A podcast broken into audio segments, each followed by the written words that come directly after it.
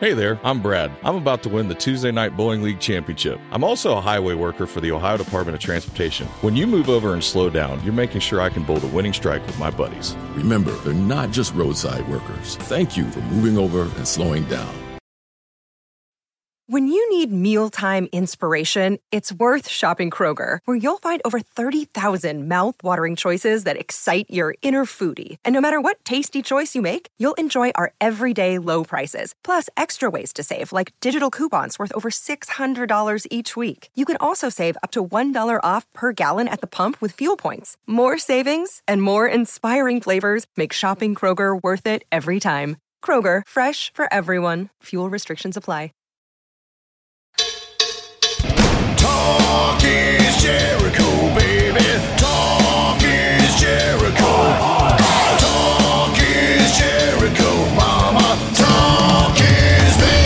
Welcome to Talk is Jericho. It's the pod of thunder and rock and roll. And hey, you know what last Friday was? July 6th, to be exact. It was 36 years ago on July 6, 1982, that Metallica recorded the No Life Till Leather demo at a little studio in Tustin, California called Chateau East Studio. Yeah, one of the most famous bands in rock and roll history released their uh, very first little EP 36 years ago. Uh, so, Tustin, California is in Orange County, California, not far from Disneyland. And what's so special about this demo is that it features original Metallica bassist Ron McGovney. And what's so special about tonight's Talk is Jericho is it features original Metallica bassist Ron McGovney. Uh, no Life Till Leather featured Hit the Lights, The Mechanics, Motor Breath, Seek and Destroy, Metal Militia, Jump in the Fire, and of course, Phantom Lord. And to mark this killer anniversary, once again, I've got the original OG Metallica bass player Ron McGovney on the show today. He was in Metallica with James and Lars and Dave Mustaine all the way back in 1982. And Ron's got some incredible stories about how Metallica got started, from how he and James Hetfield met and became friends in junior high, to starting up their own bands in Ron's parents' garage, to meeting Lars Ulrich, to Dave Mustaine joining as guitar player. He's got stories about their first gigs, right down to how Ron got them on the bill at the Whiskey a Go Go with Saxon. It was Metallica's second show ever. Ron's also talking about being replaced in Metallica by the uh, amazing Cliff Burton, how that all really went down, and why Ron wasn't at all surprised when it happened. Uh, he's a great guy, he's a nice guy. Ron McGovney coming up next, and also coming up very soon is Fozzy's summer tour. We're starting Thursday, tomorrow, July 12th, at the Rock USA Festival in Oshkosh, Wisconsin, and we're doing a bunch of other festival dates before the official Judas Rising tour gets started up again in August with Adelita's Way, The Stir, and Stone Broken. Joining us this time around, FozzyRock.com for all ticket information and all VIP meet and greet information. We, we got one of the greatest meet and greets you're ever going to see. We do a mini set for you, a little concert for you, uh, uh, VIPers. We take pictures, we sign stuff, we hang out. So come see us before the show at one of the best VIP meet and greets in the business. Go to FozzyRock.com for all that information. And like I say, we're doing a little round of festivals this week, starting on the 12th in Oshkosh. Then on the 13th, we go to the Cadott Rock Festival in Cadott, Wisconsin.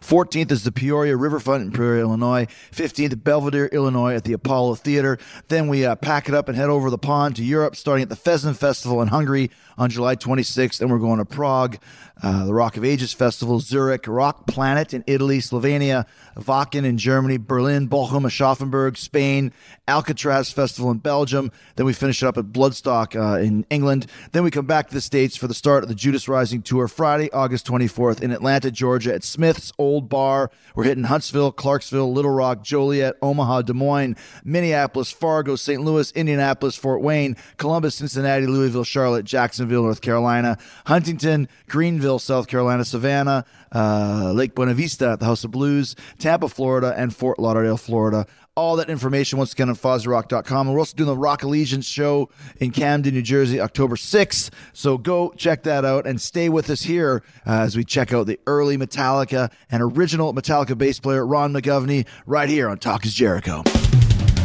All right, so um, we're here in uh, Winston Salem, in, a, in, a, in on, the, on the back of the bus, and I'm here with Ron McGovney, who uh, I met at the Metallica show in Atlanta, and of course, you are the original bass player fr- from Metallica.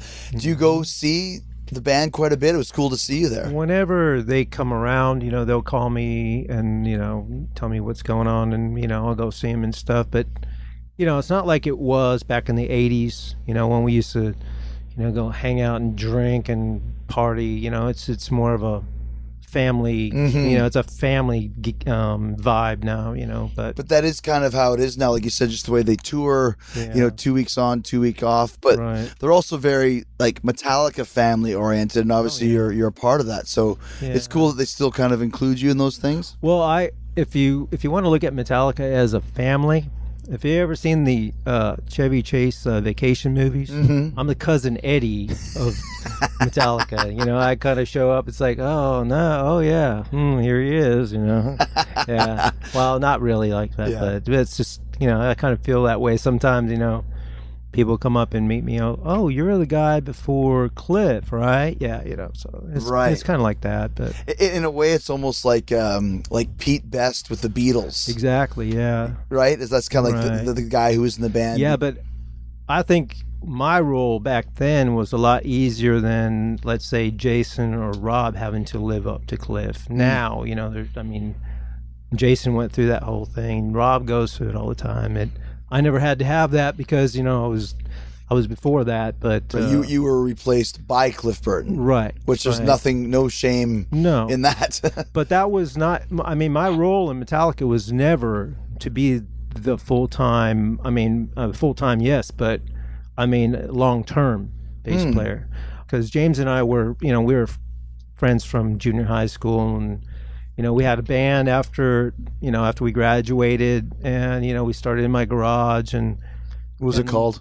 it was called Leather Charm, and uh, we played a lot of covers. We played Iron Maiden covers. We played uh, um, Hollywood Tease by the band Girl from Phil Collen in that band. Uh, Which is funny to see to think of Hetfield playing a yeah. girl Oh yeah, we played Slick Black Cadillac from the original Quiet Riot. Um, just a lot, and and we had. I mean, we're kind of glam. It was just Uh-huh. kind of kind of funny. If you look at the original, uh, the very first Metallica pictures. James is still wearing his leather charm stuff with the little, you know, wristband and the and the tiger striped shirt and stuff like that. He had never he never wants to look at that stuff, but right. you know, Well, let's talk about this. So- So this is in uh, California. Was it Yeah. Downey or? Yeah, it was in. Uh, James and I went to high school and junior high school in Downey. Mm-hmm. Um, I lived in a city next door called Norwalk, and but I did go to Downey schools. So we start. We started the band in. My parents had um, four houses, all on the same property, and what happened was there was a um, freeway that was going to take our houses and be our houses were going to be demolished.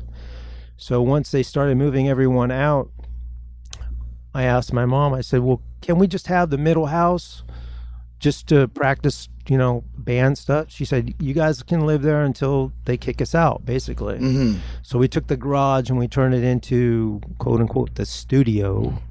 And uh, that's where we started Leather Charm. How did you meet James? Um, junior high school, you know. so what was it? That you just a kid in your class? Um, or yeah, was- just a kid in the class, but you know, I didn't really know him that well in junior high school. But when we went, when we transferred or transitioned from junior high to high school, kind of the kids from the junior highs, they kind of know each other, and we just kind of uh, everybody left, and we were just kind of the guys there that we all kind of knew each other. Right. you know so it was james and a few other friends and stuff and and that that would be this uh fall of 1977 Wow, it's a long time. so yeah so you're looking 40 years ago here at this point. But uh i had a elvis presley had just died over the summer and i had a big elvis sticker on my notebook and he just made fun of that left and right you know? He's like hey here's the guy with the here's the guy with the elvis sticker you know? And so but yeah, i'm like yeah he's had aerosmith or whatever on his peachy and i was like yeah well aerosmith sucks and we just go back and forth but you know we we both like music you know we just kind of you know we we bonded in that in What was what was stuff. what was he like? Was he a shy kid or was he? Oh yeah, I mean he was he was real shy. Never never uh, the James Hetfield that people know now. You you would never think it was the same guy. Hmm. Um, very shy, um, withdrawn, um, but uh, he was a music kid. I mean he he knew music and you could talk to him about anything about anything in music, and he would talk about this band that band and. I would bring up this band or because I was into I was more into like singer songwriters like Jim Croce and Neil Young and mm-hmm. things like that. And he'd be like, "No, man, you got to listen to UFO and you know you got to listen to Scorpions and this." I'm like, okay. So he kind of got me into the heavier, you know, stuff like that. Were you playing at that point in time? I I had a when I was in high school, I got a Les Paul, and I had taken guitar lessons when I was about twelve to like fourteen, so kind of classical stuff. So I was playing guitar, and so James was in a uh, cover band called Obsession when we were in high school, and they played like Communication Breakdown, uh, Heaven and Hell, you know, just the standard covers of the day, you know. And um, he's like, you know, I'm I'm tired of doing this. I want to do my own thing. I want to write my own music. You know, he said, I already play guitar. Why, why don't you play bass? I'm like, bass? What? huh? I don't I don't know anything about playing bass. He's like, well, let's just go down to the music center. Tell Downey Music Center was downtown Downey, so we went down there and I picked it up. I'm like, I don't know what the hell to do with this, you know, really, because I never really paid attention to bass players. I kind of always looked at the guitar player and never really listened a- as a bass player. So he said, "Well, here, we'll just do this." So we practiced in my room for a while, and um so he kind of just taught me, you know, what to do and stuff, and that's how we kind of got our. Got Did you have a feel for it? I mean, you I, must. I kind of, I kind, it kind of never really came to me, to tell you the truth, because I always thought of guitar players. I always thought of Michael Schenker, you know, and Matthias Jabs, and I was thinking, you know, lead guitar players. I was thinking Rudolf Schenker is, you know, I was never. You, if you listen to someone like Rush or something, you know, they're they're following the drums, you know, and I, I always wanted to follow the guitar player, you mm. know, and that's not. I mean, unless you're in ACDC or something, that's really not, you know, what they, what was he wanted, Right. You know, so he kind of got me away from that and, you know, show me, you know, what I should do. so when you no. played with Leather Charm, when you guys eventually formed that band, was it mostly original stuff? It was we came we had one original song, a song called "Hit the Lights," Mm.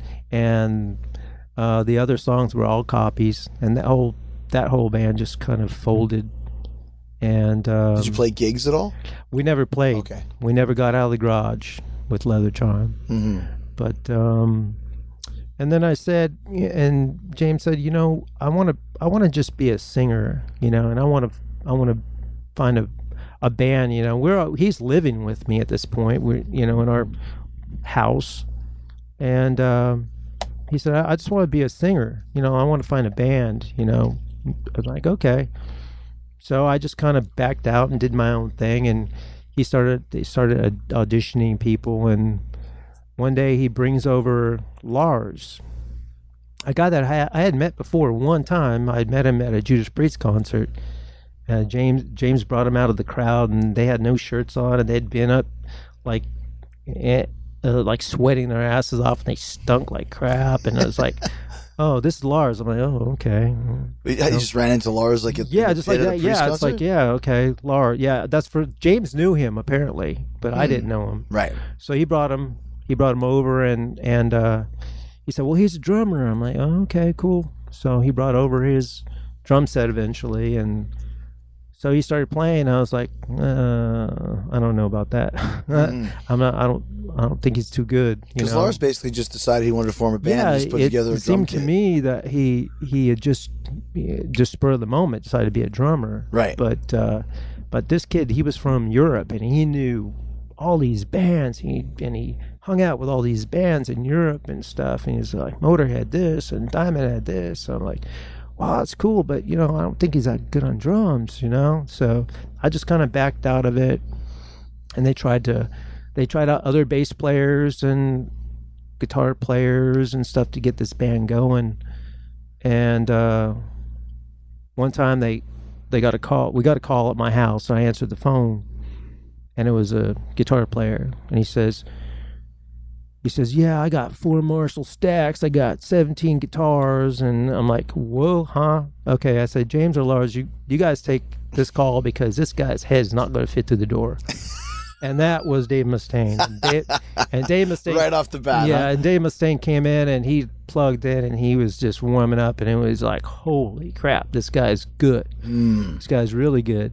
And they had another bass player there for about a week or two, and this guy couldn't keep up.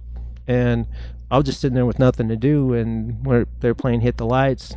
And he said, Ron, show him how to play Hit the Lights. So I took his bass, and I'm like, so we played Hit the Lights, and they kind of, well, why don't you go home? Hey, will you be in the band to me? I said, okay, I guess I got nothing else to do. So, Right. But it, see, like I said, it was never really. Mm, I never really tried out to be in the band, and it was it was just something that you know I was there and it was available, and it was never going to be a long term thing until they found something, somebody you know that for fit that vibe better. Right, right. What did you think about the music? Because I mean, even hit the lights. If you're talking about 1981 or 82, it's so fast. Like now, it's just Yeah. you know everybody plays fast, so you just Right. Mm-hmm. take it as it is. But at that time, nobody was playing music like that. right. What did you guys? What did you think about that? I I thought it was you know a, I had heard Motorhead and you know stuff like that. I thought it was you know about that speed and stuff, but the the riffs were a lot more intricate. You know, there's a lot more changes and everything, and then and then Dave brought in um, Jump in the Fire. You know, and that brought a whole different um, vibe to the whole thing. And I thought, well, you know, this is kind of pretty good. But we only had two songs, and we wanted to start gigging and stuff, and we was practicing gigging. But so we started playing all these Diamond Head songs. Was that Lars's idea? Yeah, you know, we started playing, and, and Diamond Head to me was kind of a Led Zeppelin ish, you know, kind of long songs that kind of went on and on and on. It was a Led Zeppelin, and then we played um, Blitzkrieg and Killing Time, and other, some other songs that you know kind we kind of dropped away, but. Uh, you know, we had enough so with the I mean, especially with the Diamond Head song being so long, we had enough for Material, a, for yeah. a show, you know. NetCredit is here to say yes to a personal loan or line of credit when other lenders say no. Apply in minutes and get a decision as soon as the same day. If approved, applications are typically funded the next business day or sooner. Loans offered by NetCredit or lending partner banks and serviced by NetCredit. Application subject to review and approval. Learn more at netcredit.com/partner. NetCredit. Credit to the people.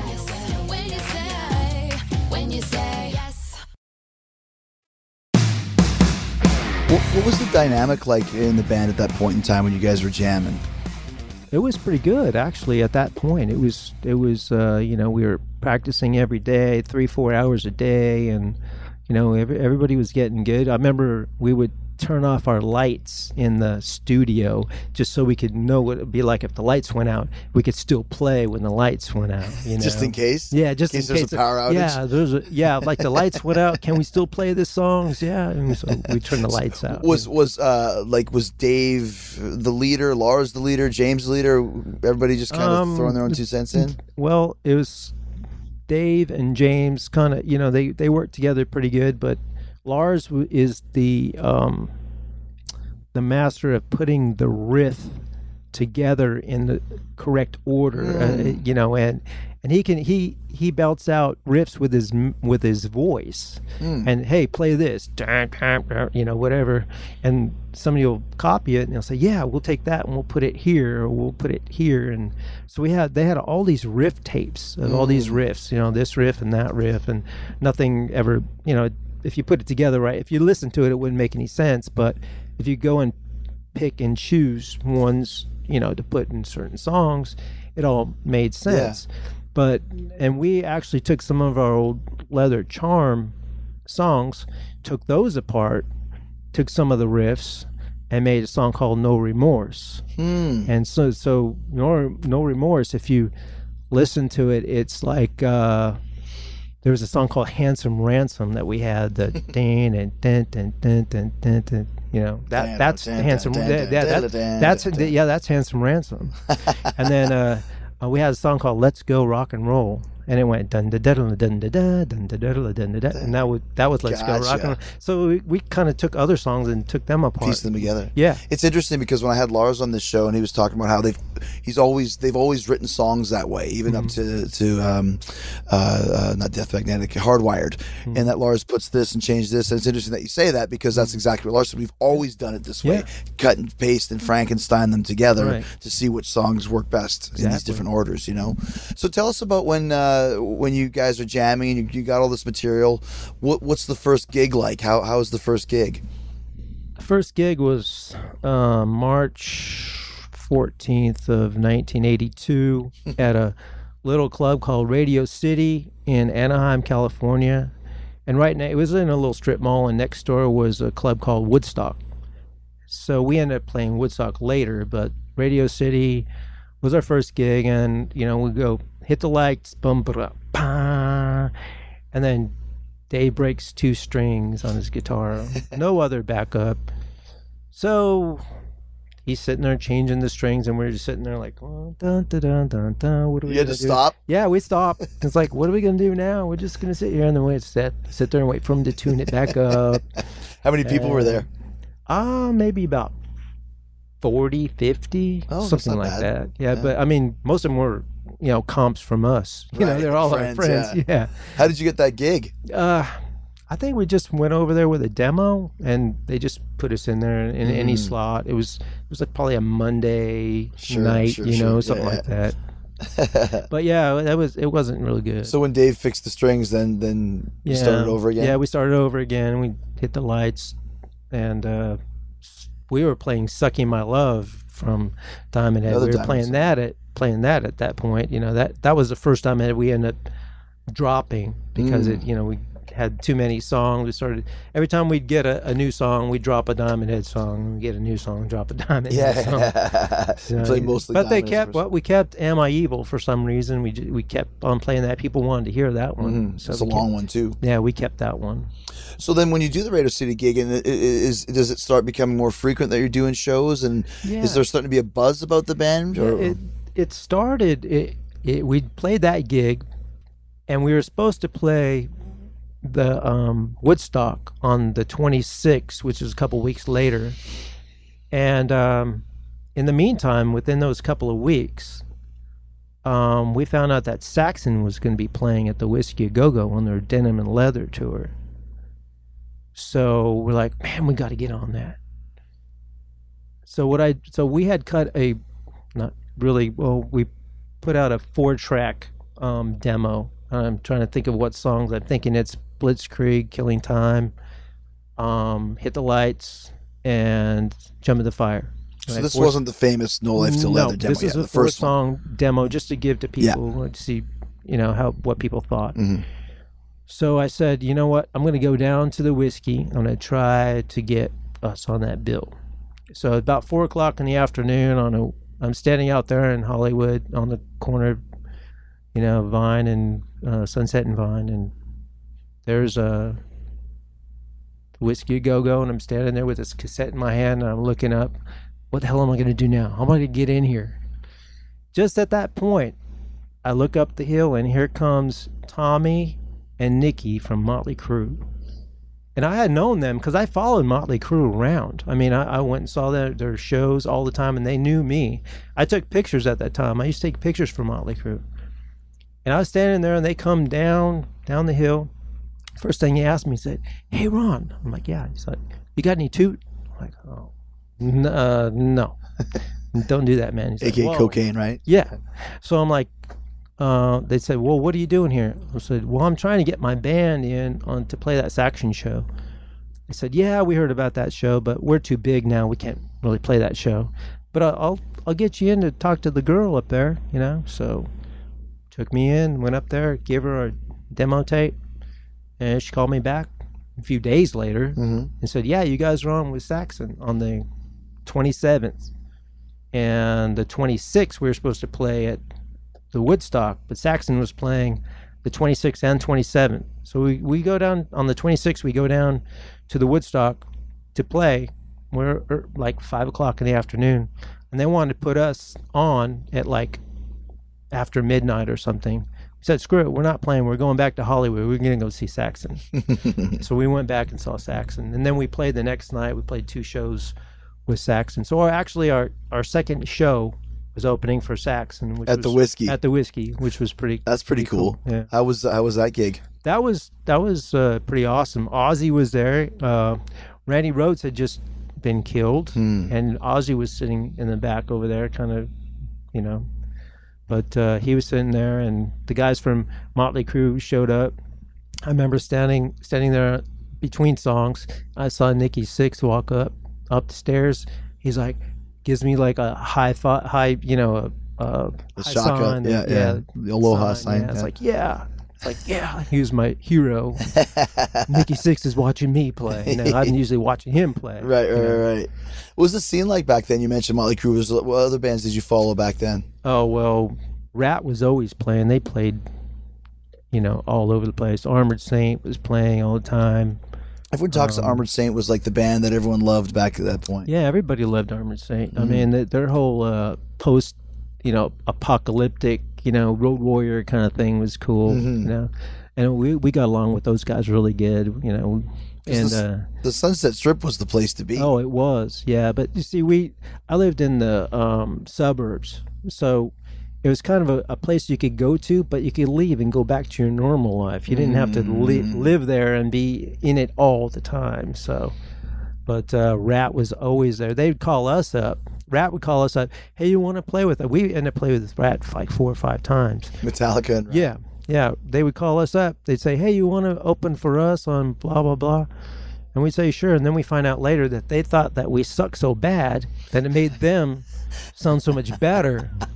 so, you know, that's the way it was back Sure, then. sure, sure. It's I very- mean, but yeah, every, everybody. It was a glam, you know, thing, and then we get up there and we just look like the Ramones, you know, getting up there in jeans and t-shirts, and they're like, "What the hell is this?" doesn't fit. Yeah. yeah. How about the name? What, what, what was it like when you guys were trying to think of a name? Um, I remember other names going around like Thunder and Red Vet and Red Vet. Yeah, Red Vet. Like, you know what? Red Vet? Thunder is pretty Yeah. awesome too. Yeah, but uh, I don't know. Oh, oh, yeah, that's how he's Lars stole that name from Ron Quintana from San Francisco. He was doing that um, fanzine, and he was trying to think of a name for the fanzine, and and uh, he told Lars, and he's he's like, no, Metallica. That he wanted to call the fanzine Metallica, and Lars is like, no, that's a bad name. Call it Heavy Metal Mania. So Lars steals Metallica, and then But once again, though, like you know, Metallica is such a you know iconic name. But when you first heard it, it was kind of weird. yeah, You know, it, it, it, when you first were you thinking like, what the hell is a Metallica? Yeah, I know. I had a one of the original Metallica shirts, and I was in, um, I was at the Troubadour bar or something, and David Lee Roth sits next to me, and he's like, "What's up, man?" You know, now David Lee Roth, but. he- He sees my shirt. He says Metallica. He's like, "What is that, man?" I'm like, "It's our band." He's like, "Wow, cool, man." So it's like, "Yeah, David Lee Roth knows who Metallica is now." How he awesome liked it too. that? He gave us the thumbs Yeah. up. Yeah. Yeah. So, so as the band continues, how many shows are you doing at this point in time? Is it still very sporadic, or did you ever put together a tour? Or? Um, it was pretty much every week or every other week. We were getting, you know, we were playing Orange County clubs, um, the LA clubs and stuff, and then, uh, later in the fall, we we got invited to play um shows in um San Francisco, and that's where things kind of got crazy. You know, In what way? um, because we, you know, we were used to ha- getting off stage and uh, or having a ending a song, and you can hear the the ice in people's drinks. You know, it's like crickets and frogs. You know, down in L.A. But we go to San Francisco, and there's people that actually know who we are. You know, this was after we had released No Life Till Leather and people are standing around the corner, you know, waiting to see us. I'm like, I'm driving my dad's 1969 Ford Ranger pickup truck with a camper shell, and these guys are in the back hauling a, you know, trailer full of equipment, and just not used to this at all. You know, we we're just used to being shunned, Right. and then all of a sudden you've got people actually wanted to come see you, which was strange. Huge, yeah. yeah, that was. What was it like? I mean, as far as like the, the party scene, you guys go and drink after every show or Well, we drank during the show. during the show? Yeah, it was you know liquid courage pretty Yeah. much. You know, we had we had to. I remember I remember drinking. Uh, we we drank peppermint schnapps. I, I'll tell you why we drank peppermint schnapps because when I was about sixteen, I was looking around in my father's garage and I found this open bottle of peppermint schnapps. I'm like, what's this? So I tried it. I'm like, heck yeah! so we started. All of us started drinking that stuff, but we get the half pints and we put them in our back pockets and we just down one. And I remember being uh, I had to go down these stairs to get on stage at the Whisky and it was pitch black and i'm like i felt i fell and i thought oh my god i'm gonna break this bass in half. I thought i was and, Yeah, to get on the stage, you got to walk down the yeah, stairs. walked these little stairs Yeah. and it was pitch black and i'm carrying this bass. It's like spinal tap you know hello cleveland kind of thing. And you go down there and i trip and i'm like oh crap bam you know. But, yeah we yeah we did that a lot. We had beer on stage. We had pictures of someone obviously we weren't old enough to drink but people would buy us beer you know and uh, Was everybody still cool at that point in time within the band? If they got a little bit loaded, everybody treat each other nice. yeah everybody was okay but um, you know well lars and james you know we we all kind of you know we all got along and we drank but we didn't get completely ripped out of our mind but you know dave he would sometimes get just so loaded that he was out of control and it was it wasn't good whenever he whenever he got like that it wasn't Do you like? Is there a story he poured beer on your bass once or something like that?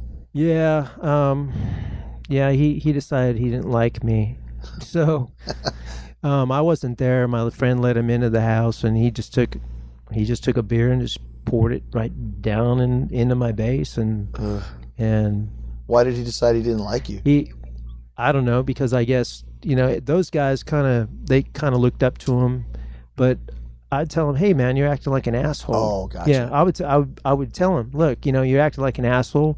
Don't come over to my house. Don't destroy my stuff." You know, I would tell him, but those guys they they wouldn't say anything to him. So he didn't Because Hmm. he like. was such a good player. yeah, he didn't like that I, you know, I told him what I thought. Mm-hmm. But um, yeah, so he decided he didn't like me, and you know, there was a time when he was. Uh, well, he's already said this in in interviews anyway that he was dealing weed, and uh, Writes about it in his book. he actually. brought it over to my house. He brought it because he was afraid to leave it at his house because somebody might steal it from him. So he bring it to my house. I'm like, no, I don't think so. yeah. But so he got these pit bulls, and he lived in an apartment. I don't know what he's going to do with pit bulls in an apartment, but he brought them over to um, my house, and I was in the shower, and James came to the door, and he had these pit bulls, and James said, "You can't have those dogs here." They started jumping on, scratching my car. And he said, "Hey, you're scratching Ron's car." And Dave, apparently, he'd been drinking or something all day, but he got pissed and i heard a commotion i jumped out of the shower i'm in a towel and they were nose to nose and then all of a sudden uh, dave punches james right in the face and i was like what the hell and i jumped on dave his back and he threw me over into a coffee table Wow. and uh, then we we said you're out of the band. We kicked him out. We kicked him out of the band right there. So he loaded up all his stuff and took off. Next day he came back. Can I be back in the band? Okay, well I guess we don't have another guitar player, so yeah, you're back in the band. So, Did you uh, play on the Metal Master, uh, Metal Massacre on Hit the on the very first uh, Metal Massacre, um, Yeah. that the very first pressing with Lloyd Grant and stuff. Um, James played bass on that because I wasn't I wasn't there for some Mm. reason. But uh, on this, the second pressing is basically the one from um, No Life Till Leather. It's the same one from No Life Till Leather. So no, no Life Till Leather had Hit the Lights, No Remorse. What else was on it? Uh, no, I don't. No, see, I don't know- I'm not sure it was on it. Yeah. Um, it had uh, hit the lights, um, jump in the fire, and motor breath, Mechanix, Dave's, uh, you know, Dave's song, which later became Four Horsemen. right? Um, Metal Militia, Mm-hmm. and oh my gosh, I know there's seven songs on there Oh, because there's quite, quite a few of the songs Yeah, that it- ended up on Kill 'Em All. yeah, the only album. songs that's not on there that's on Kill 'Em All is Whiplash and No Remorse. So Phantom Lord is on it. Phantom Lords on Yeah, it. yeah, Yeah. Um, right? Seek and Destroy. See and Destroy. Yep. Mhm. They're all on there. So what are you thinking of these songs as you guys are, are creating? Like is Lars and James writing them and then saying, "Okay, here's here's how it Mm-hmm. Goes." right. it, Yeah. or- Yeah. See, I was the only one that had a full time job. Where were you? Working? So I, I was. My parents had a um, a truck repair Mm. um, company, and as a matter of fact, James's father had a, a trucking company across the street. wow. So they knew each other from business, Hmm. and um, so I was the only one with a full time job, and they would sit there all day and create music, and then I get home from work and they say, "Here, you know, here's how it goes. You know, play this," and I, you know, I'd play the song, and then we practice for a few hours, and the next couple days they'd add another song, and you know, that's the way it kind of worked. You know, Mhm. When you went up to San Francisco, were you hanging out with the bands up there? Not really. We didn't really know anybody up there. Mm-hmm. You know, we didn't. We didn't know any of the. I guess the, bands. Exodus and those type of bands didn't come till later. Yeah. Well, Exodus they showed up um, to they they got on the bill with us. They opened up for us. As a matter of fact, when I was in the band, and I remember Kirk Hammett, he was in Exodus, and he came up to me and he said, "Man, I love Metallica. You know, you guys are awesome." I said, "Man, I watched your band. You guys are awesome too." You know, little did I know. You know. You know right. Yeah, but a- you know. it's interesting that um, you know there was a band like Exodus playing that type of heavy music the same way that Metallica was. It was kind of the scene was spreading at that point in time, right? Yeah. So what? When did you start? I guess did, when did you hear about Cliff Burton and when did that start going? I mean, were you Metallica for for a lot longer? Was there more stuff that happened, or Um, that happened in, I want to say in the fall, sometime in um, 1982. Um, his band Trauma came to play at the Troubadour, and we didn't. Brian Slagel from Metal Blade had had invited us to go watch them, so we were all sitting there watching them, and I'm like, well, you know, kind of music's not my kind of thing. Yeah, my, not my kind of thing. But all of a sudden, you know, it was me and James and Lars, and all of a sudden Cliff starts going into this solo, and there's like looking at him with their eyes are wide open, and I'm looking at them, and they're looking at him, and I'm looking, I'm like, yep, this is the guy, this is it, this is it. I mean, so I kind of knew right at that point, I'm like. Yep, this is the guy they're going to go after. I You can could, I could tell. yeah. I mean, he was just a thrashing, you know, head banging, crazy, awesome bass player. what did you think of him? I thought he was awesome too. He's doing mm-hmm. stuff that I can never do, you know. Right. So as soon as I saw their reaction, you know, I kind of knew. I kind of knew, and you know, I played several gigs after that with them, and um, they never actually told me, "Hey, you know, we're gonna get, you know, we want to get this guy." You know, I kind of heard through the grapevine, and but I, I already knew who it was gonna be. And I remember one time playing in San Francisco, and Cliff was there watching us, and he was standing there out in the rain. And I asked him, "Hey, I'm like, hey man, you do you want to um do you want to ride?" Because he was standing, he was soaking wet. He's like, "Nah, no, I'm cool, you know." But you know, I was gonna give him a ride back to wherever you want to go. But you know, I kind of I knew he was gonna be the guy. So, but that was never my role. It was well, that's what you were saying. yeah, yeah, it was never my role to to be the long term. Did you know that at the time? I knew that. I knew that, but you know, you kind of put it in the back of your mind because you keep playing shows and Mm-hmm. you're learning new songs and and you're playing and you know you're playing all these gigs. You're going to San Francisco, and then you know you see him play, and I'm like, well, oh yeah, I'm not going to be. Yeah, that, that wasn't what I was going to do. You know. And you say that because your your skill level wasn't at the same as Well, theirs, or your yeah. desire or passion, or Yeah, I guess. Well, kind of both, I Mm-hmm. guess, because um, I wanted to be a motorcycle mechanic. I wanted to ride dirt bikes in the desert all the time. That's what I Mm-hmm. wanted to do. You know, I mean, I, I remember going. I'd be out at Glamis, out at out in the sand dunes, and I'd be riding. I'm like, man, it's so good to get away from those guys. You know, this is what I want to do. I want to be out on the road. You know, you know, I want to be away from that. I want to. I I don't want the fighting. I don't want the arguing. I don't want the bickering. You know, it's it's just like a relationship. Mm-hmm. You know, I mean, it could be male, female. It's the same kind of thing. It's like I don't need this. I don't want Right. to be in that. But uh, you know, I didn't never. Um, my whole thing was never to be a rock star. I was never my intention. I was just helping James out. All I all I wanted to do really was get in leather charm, play some backyard parties, drink some kegs. You know, Pick up some yeah, chicks. Yeah, that's it. That's all. That that was all I wanted to do. But then when we got to play Hollywood clubs, I'm like, wow, I get to play. You know, places I've seen other bands. You know, I Mm. see Motley Crue up there, and I'm I'm on the same stage. You know, as the Doors played, or Right. you know, and stuff Famous like that. place, yeah. Yeah, I thought looked at, at more of a historical kind of a Which still goes to this day. The first time we played the Whisky was the same thing, and we've been fortunate Yeah. to play three, four times since. But it's like it's the freaking Whisky, man. Yeah. I mean, it's Yeah. one of those places. I know. You know. Yeah. Did you mostly just tour in California? Did you guys ever do any road trips outside of No, we California? no, we just did San Francisco, Gotcha. L.A., Orange County. But when you went to San Francisco, you was in your dad's. yeah, and 69, thing. 69 Ford pickup.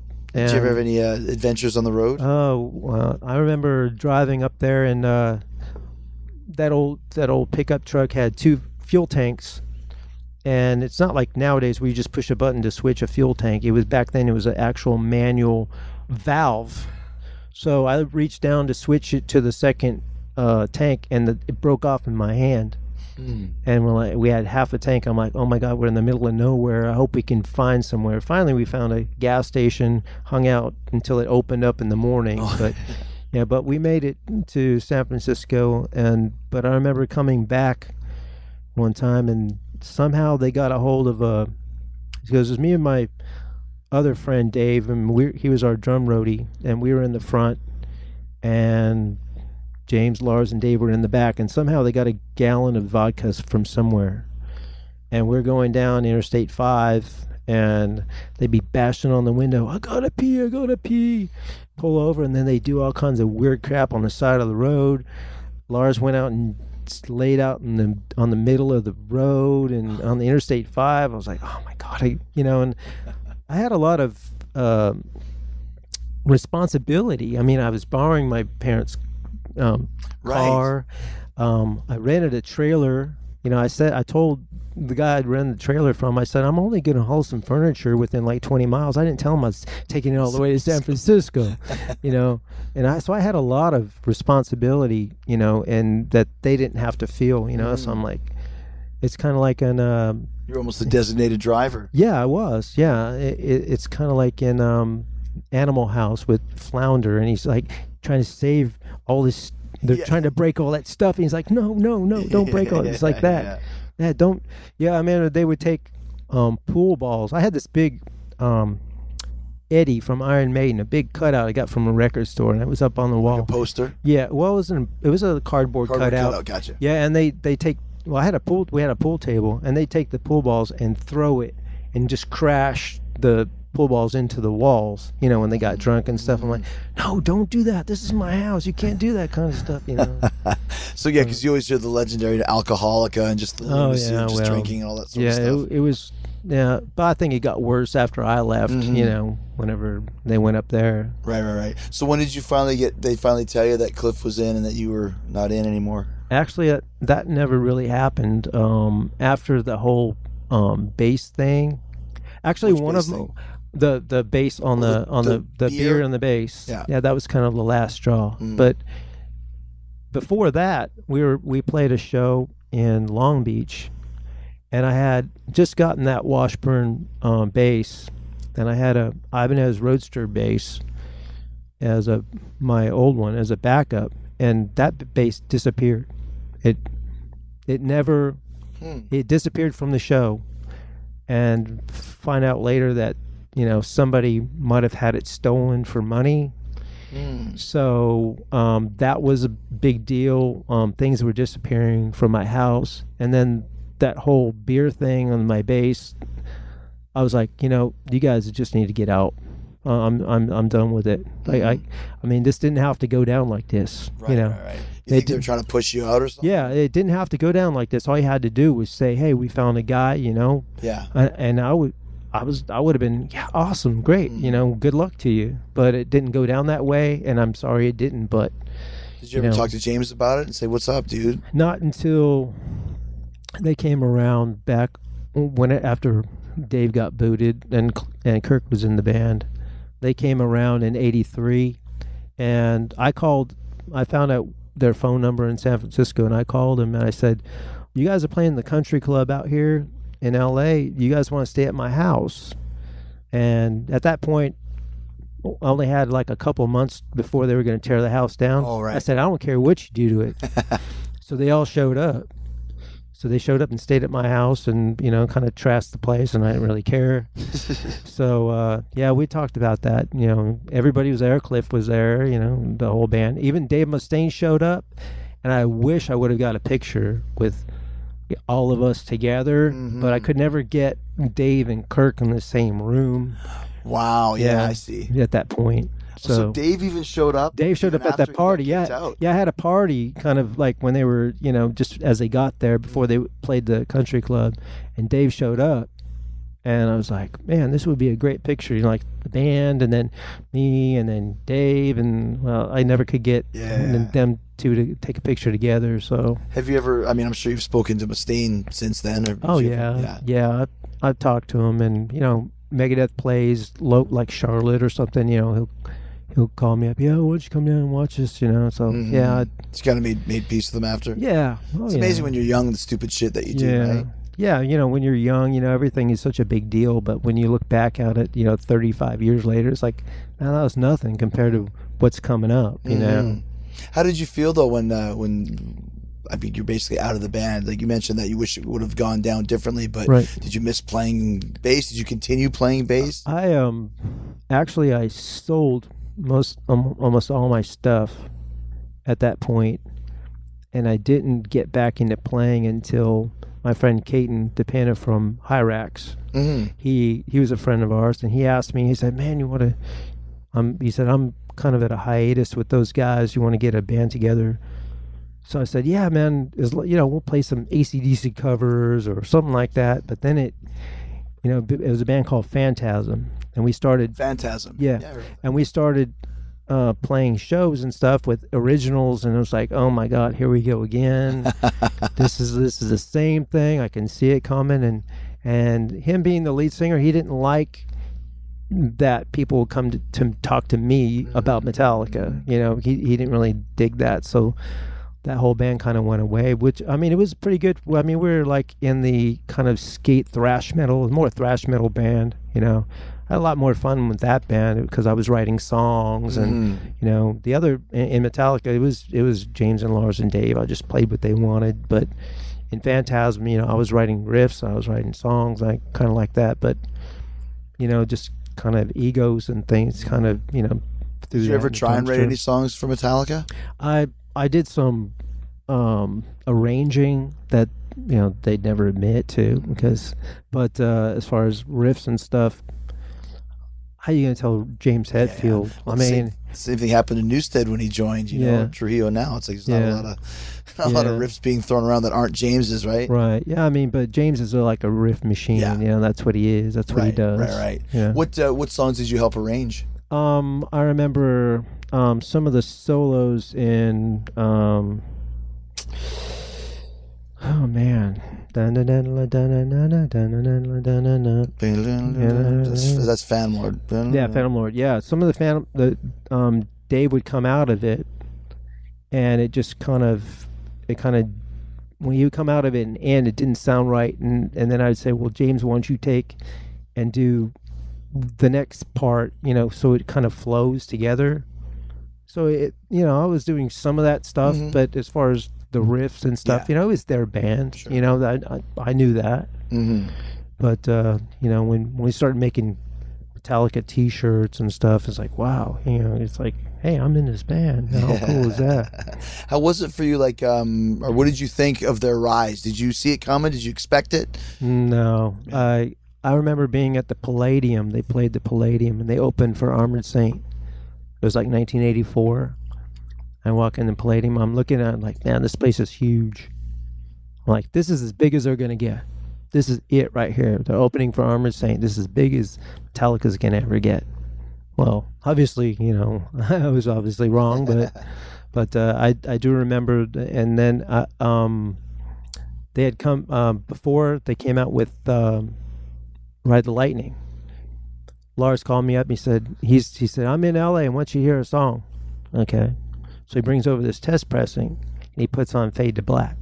No, first he said, "Oh, we we're, we're gonna do a ballad." I'm like, "A ballad? Yeah, whatever." Yeah. So he puts on that slow, you know, part of it, and I was like, "Are you f- kidding me? Mm-hmm.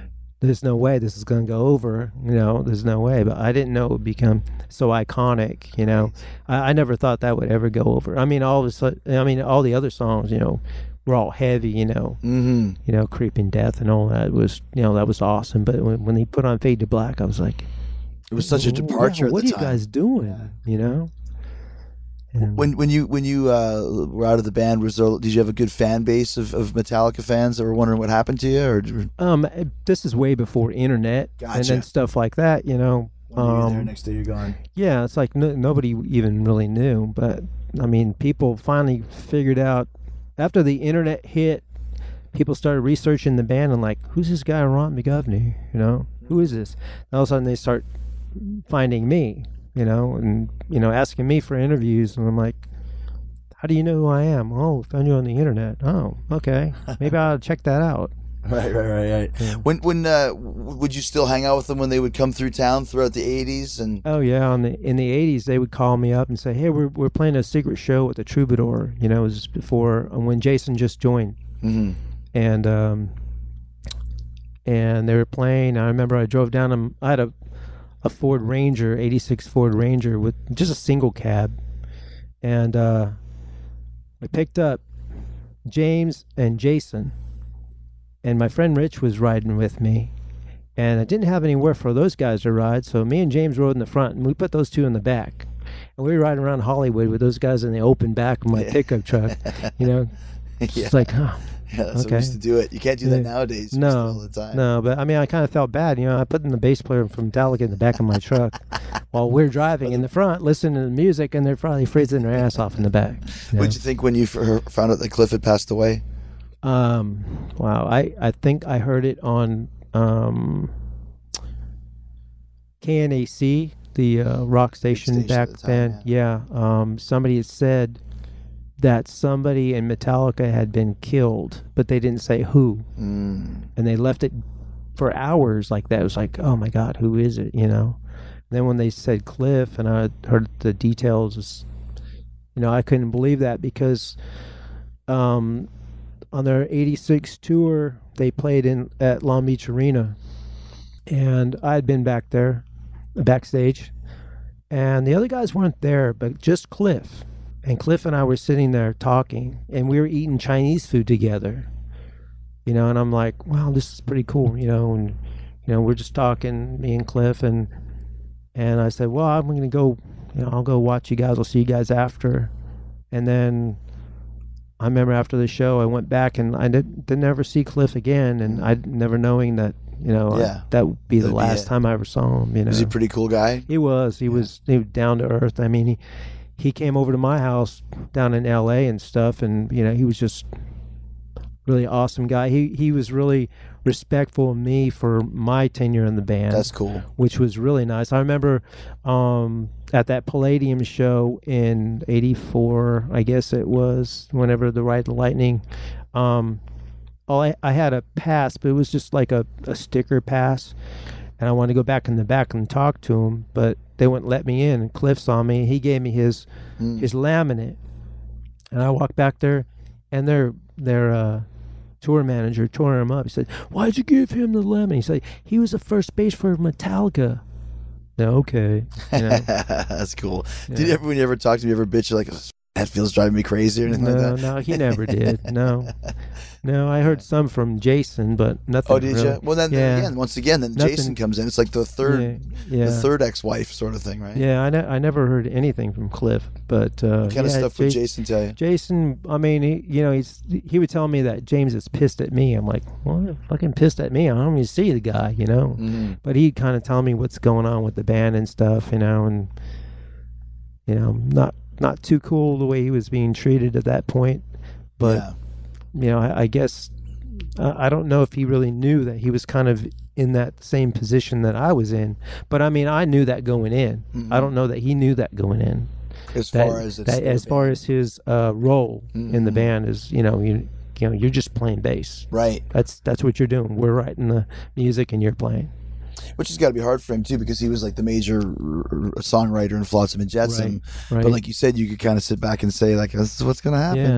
yeah, You yeah, know. exactly. So, what did you do after that? Then, did you end up becoming a motorcycle mechanic? or- No, I I um we uh, we closed our um business in 1992 and um I went to work for the city of Long Beach. So I worked for there for about 6 years. And then on the side I did some repos. I repoed cars, had a tow truck, repoed some cars in some bad neighborhoods and with people pulling guns and things. That's pretty scary. then. yeah, yeah, and uh, then uh, moved out to North. Repoing is like you got to go take their cars away with. Yeah, you? yeah. What you, would people yeah. do if they? Yeah, saw the, you? yeah. We had a, yeah, we had. It was in the middle of the night in Watts or Compton, one of those uh, neighborhoods, and you know, I, I really don't fit in that kind of a neighborhood. You know, you kind of pick me out. But uh, yeah, this woman pulled a gun, and I ran down to the phone booth at that time when they had phone booths, and called the cops, and they came and you know took care of it. But yeah, I, was, I I just didn't want that to happen anymore, so I got out of that business. And um, so then uh, I moved out here into North Carolina in 1999. My son Justin and his brother and sister, they moved out a year before me, Mhm. and I stayed to work a little bit so I can gain some extra money and stuff. And I moved out here permanently in '99. What do you do out here now? I work in a factory. Well, I don't really want to say where, but I got you. Yeah. but uh, yeah, I've been working at this factory for 18 years, Hmm. and I'm kind of looking. I can see the at retirement. You know, Hmm. you know, in my eyes. You know, I'm thinking something I like to do.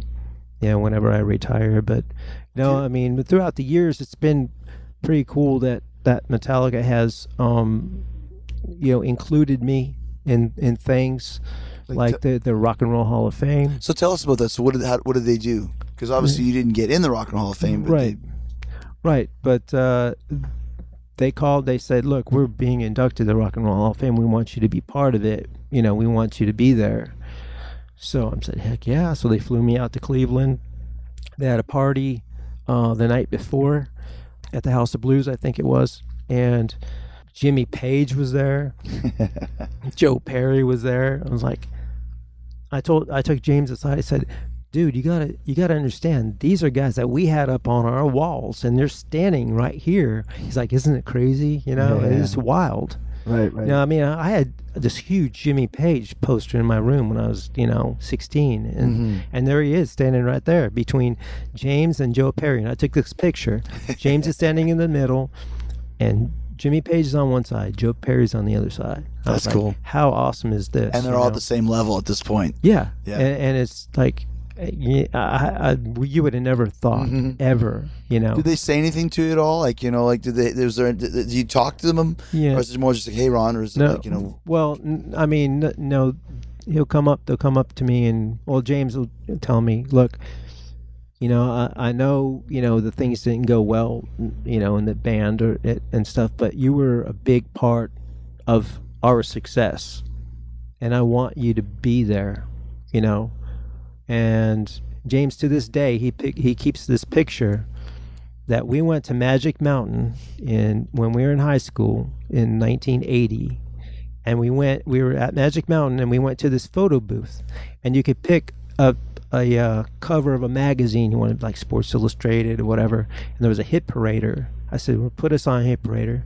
So this there's this picture. You can find it on the internet of me and James with his hit parader um, background when we were in high school, and he, he keeps that and he has it right at the Metallica um, at their headquarters in San Francisco, and you can see vi- um, they have a couch in front of it, and they'll do interviews, and you can see that picture right right there in the background. It's like, well, that's kind That's of a cool, yeah. kind of a thumbs up to the old Yeah. days, you know. It's And- cool that he says that sort of stuff too, to keep you involved. Yeah, a- and you know when I saw him in Atlanta when you were there, and and he said, you know, we we were He's talking about you know 40th anniversary.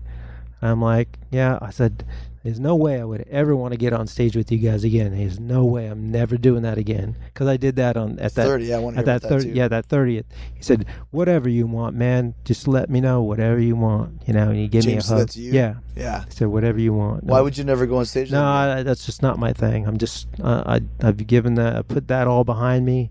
I will absolutely be there to you know Mm-hmm. to raise my fist and be out there with the fans, just like when we were in the pit in the snake pit. That's right. we were in the At- snake Atlanta. yeah, right. it's like yeah, hell yeah. I had know? that pillowcase, as a matter of fact, Yeah. with me because I had just done a podcast with the Avenged guys earlier. Yeah. Yeah, a- and you know that's where I want to be. That's Yeah. that's that's where I want to be. Seeing my friends up there on stage, where they belong. That's not where I belong. But you know, it, it's it is cool being uh, having a plaque with my name on it in the Rock and Roll Hall of Fame. Actually, there's a plaque in there talking about hit the lights and stuff, and it has mine and Dave's name on it. That's And, cool. you say that you guys played on It says- or- yeah, and it's it's talking about No Life Till Leather or whatever, and I was like, well, you know that that's enough for me. I don't That's I don't need cool. any more than that. What did you think about the Rock and Roll Hall of Fame? Do you think you should have been in there? no, no, Okay. no, no, no, no, that was never, no, no. Neither Dave or me should have been in. I mean, Dave should be in the Rock and Roll Hall of Fame, but you know, With as Megadeth, uh, yeah. with Megadeth, you know, as far as Metallica, not really, uh, because you know, he didn't really play on any any official, you know, albums Right. and stuff. But uh, Dave absolutely deserves Sure, to be sure, in sure. there. So tell me about the 30th anniversary because I was there. I saw I saw you play. I had that. no idea that you were there. Yeah, I was there. I went to two of the nights and you were one of them. I didn't see. I didn't see. I saw Randy Johnson, the big unit. Oh, yeah, yeah. I saw him. I was like, "Wow, how cool is this?" Well, and it was the coolest thing of all time, the, the, the greatest kind of anniversary party where Metallica, and I counted, they played 20 songs a night, four nights, and they were all different except for Seek and Destroy. So they played 76 songs mm. in four nights, and some that they had never played live before. So how was that for you? What, what, did, what did they say to get you Well- to do it, and what was the, the process like? It was kind of a mix-up. Um, James emailed me, and he he told me um, what songs he wanted me to play on, and I'm I'm thinking it was Metal Militia and what other song? Some other song, and then um, oh wait a minute, Metal Militia, Jump in the Fire, Seek and Destroy, and some other song. But anyway, It's probably He- it's going to be Phantom Lord or Motorbreath Yeah, or Motor- Four Horsemen or whatever it was. uh, Yeah. yeah. But anyway, he told me, I said, well, I guess I got to buy Kill 'Em All so I can learn relearn the songs. He's like, no, just think of No Life Till Leather. So I'm like, okay. So I'm thinking No Life Till Leather.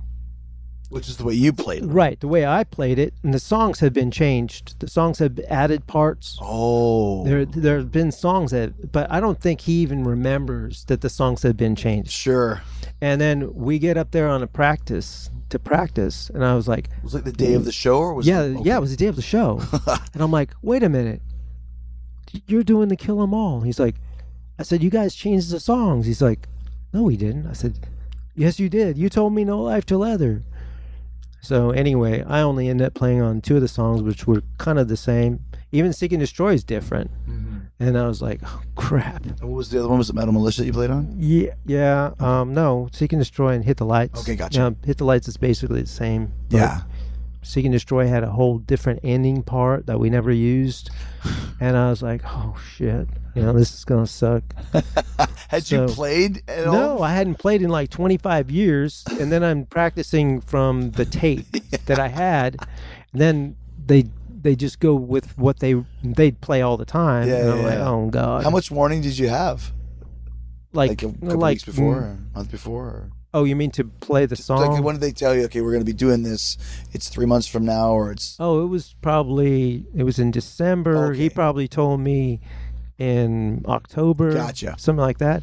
So I was like, "Yeah, I'm ready." Yeah, and then all of a sudden I find out, "Oh crap, this is the wrong version of the songs."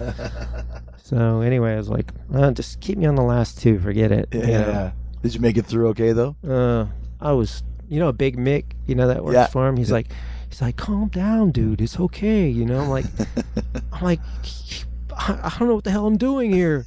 I'm like, I'm, I'm like freaking Forrest Gump standing up here. I mean, I'm standing here with this giant band. The last time I played with them was in San Francisco, you know, 35 years, 30 years ago, and you know, at a club down the street. Now they're like the biggest metal band in the world, and I'm up here on stage with them. I mean, this, It's like that dream that you have when you you're on stage and you don't know the song. Yeah. You're just like, yeah. I was like, crap, you know.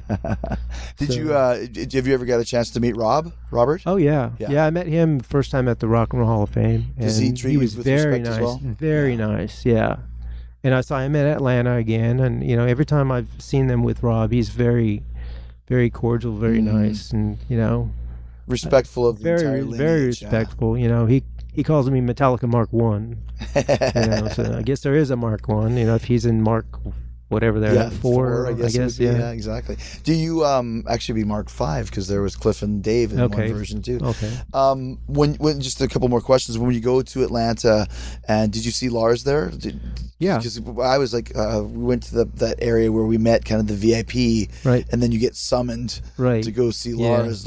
Like, okay, so did you get your summoning as well? yeah, they all came through. Yeah, all of them. I got to see all of them. First, Okay. first James, and then Lars, and then Kirk, and then Robert. I think. Mm-hmm. But yeah, they all come through. But uh, you know, the the Rock and Roll Hall of Fame was kind of a lot more cool because you know everybody was there all together, and at that at that show, you know, I had a few beers anyway, so I was like, and I saw Robert standing there, and I saw Jason standing there. I'm like, how about let's get all three of us together? That's cool. So there's a picture. There's a picture of all three of us. Yes. And so I'm like, yeah, all the, you know, the surviving bass players. I think I've you know. seen that. That's cool. Yeah. I think I've actually saw it once where somebody photoshopped a picture of Cliff in the same over- size. yeah, over- over you guys. us, Yeah, yeah. that's cool. Yeah, that was my idea. I said I grabbed that girl who she was working for Metallica. I said, "Can we do this picture?" And I got those guys, and you know, we did that one. I thought it was pretty Mm-hmm. There's a cool. great picture of uh, Phil Rudd, Simon Wright, and Chris Slade,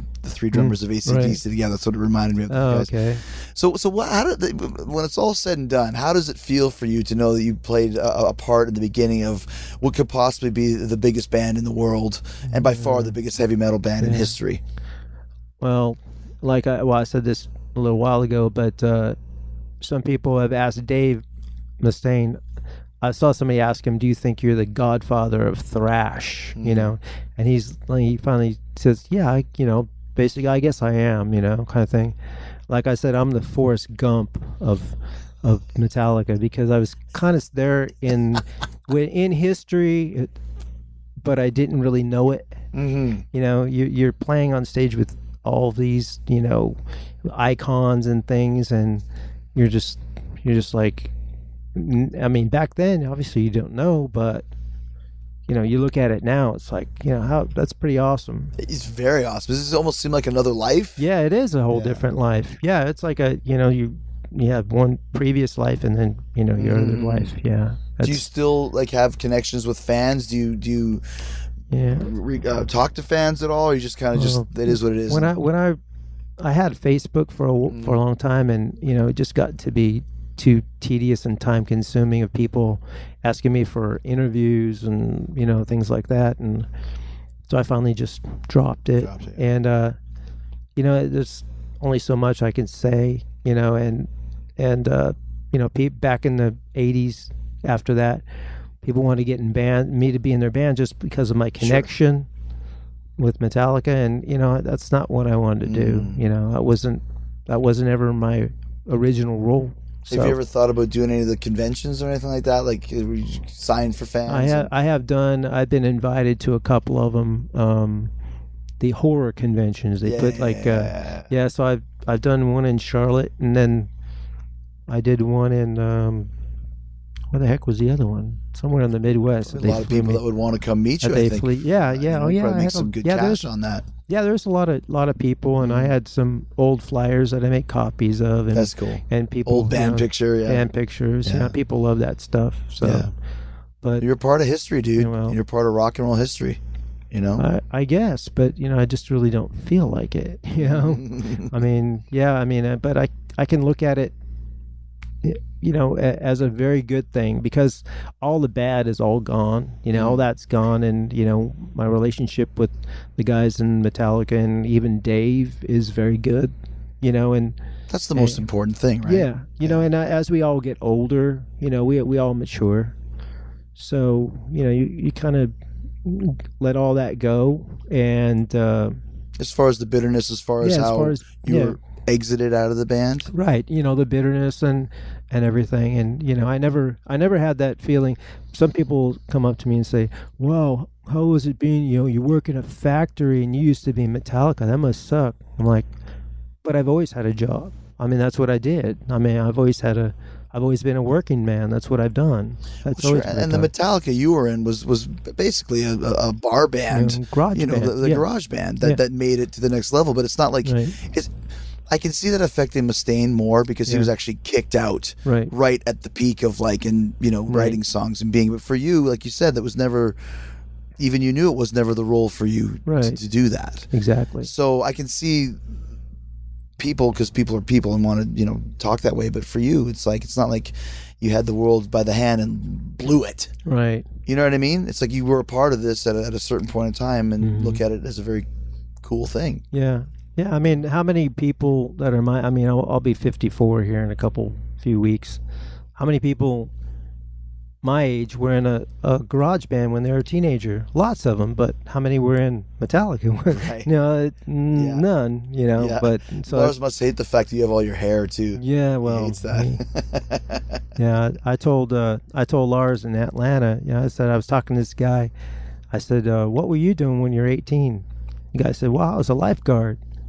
The other guy said, "Yeah, I hung out at the beach." I said, "Well, I was a bass player for Metallica." Cha-ching! Who wins that? You know?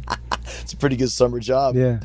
Last question for you: What was your favorite song uh, songs to play uh, live with Metallica? Oh, that would be Whiplash because we that was the last song that was written when I was in the band, Mm-hmm. and when we came up with that that song, it was just that was awesome, you know. And then we played that in San Francisco, and the people were just going nuts, mm-hmm. you know. That was just Were you a pick player or a finger? yeah. I was a I was a pick player because, like I said, I was a guitar player, so I played it the way that James wanted me to play, and and James always played with a pick, so he showed me how to play with a pick. He played with a pick, I played with a pick. Mm-hmm. so you know, when I saw Jason play, I was like, you know, oh, he's a lot like you know I was, but a lot more technical. But you know, basically, because Cliff was in a different Brian different, Rob's that vibe too. and Rob too. Rob two, two pick players, two finger yeah, players. and, and you know, Rob is an you know an awesome you know I mean infectious grooves. You Sure, know, of it's just course. crazy stuff. You yeah, know, and the the fact that he plays anesthesia like Yeah. to the T. Right. I'm not sure if Jason ever did that. You know, so that's something that only a few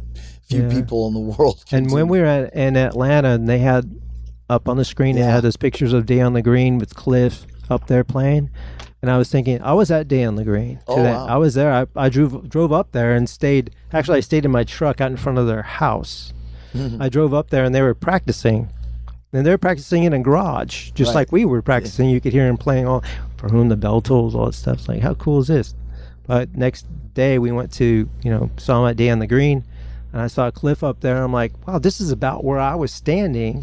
I was not too far away, right where he in Atlanta and at that and, and, and that same show in 1985, and I Uh-huh. was standing pretty much in the same spot. It was just kind of weird looking at him that huge up there playing, just like I'm watching him. You know? Do, do you listen to all? Are you still a Metallica fan? yeah, Yeah. yeah, yeah, I like their new album's really good. I, th- I agree. I, really agree. like it. What's your favorite like Metallica a, a song? Like, what's your favorite as a bass player? At least knowing kind of the vibe. Do you have a favorite Cliff song for bass, or a Jason song, or a Robert song, or you just listen to them as as a band? Um, I like a lot of Jason stuff that's on the 598 EP. You know the Mm. copy stuff. yeah, I mean, I think you you know Crash Course and all that stuff. that's know. where he got a chance to show off his Yeah. stuff, and you could hear him in the mix Yeah, too. yeah. I mean, I like that because he was kind of drowned out after that. hmm You know, I really like.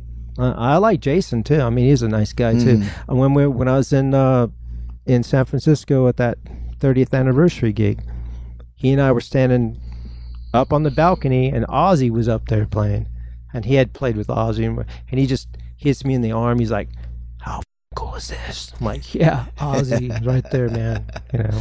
That's cool, man. Those guys give you that respect. How about Yeah. Cliff? What was your favorite Cliff song?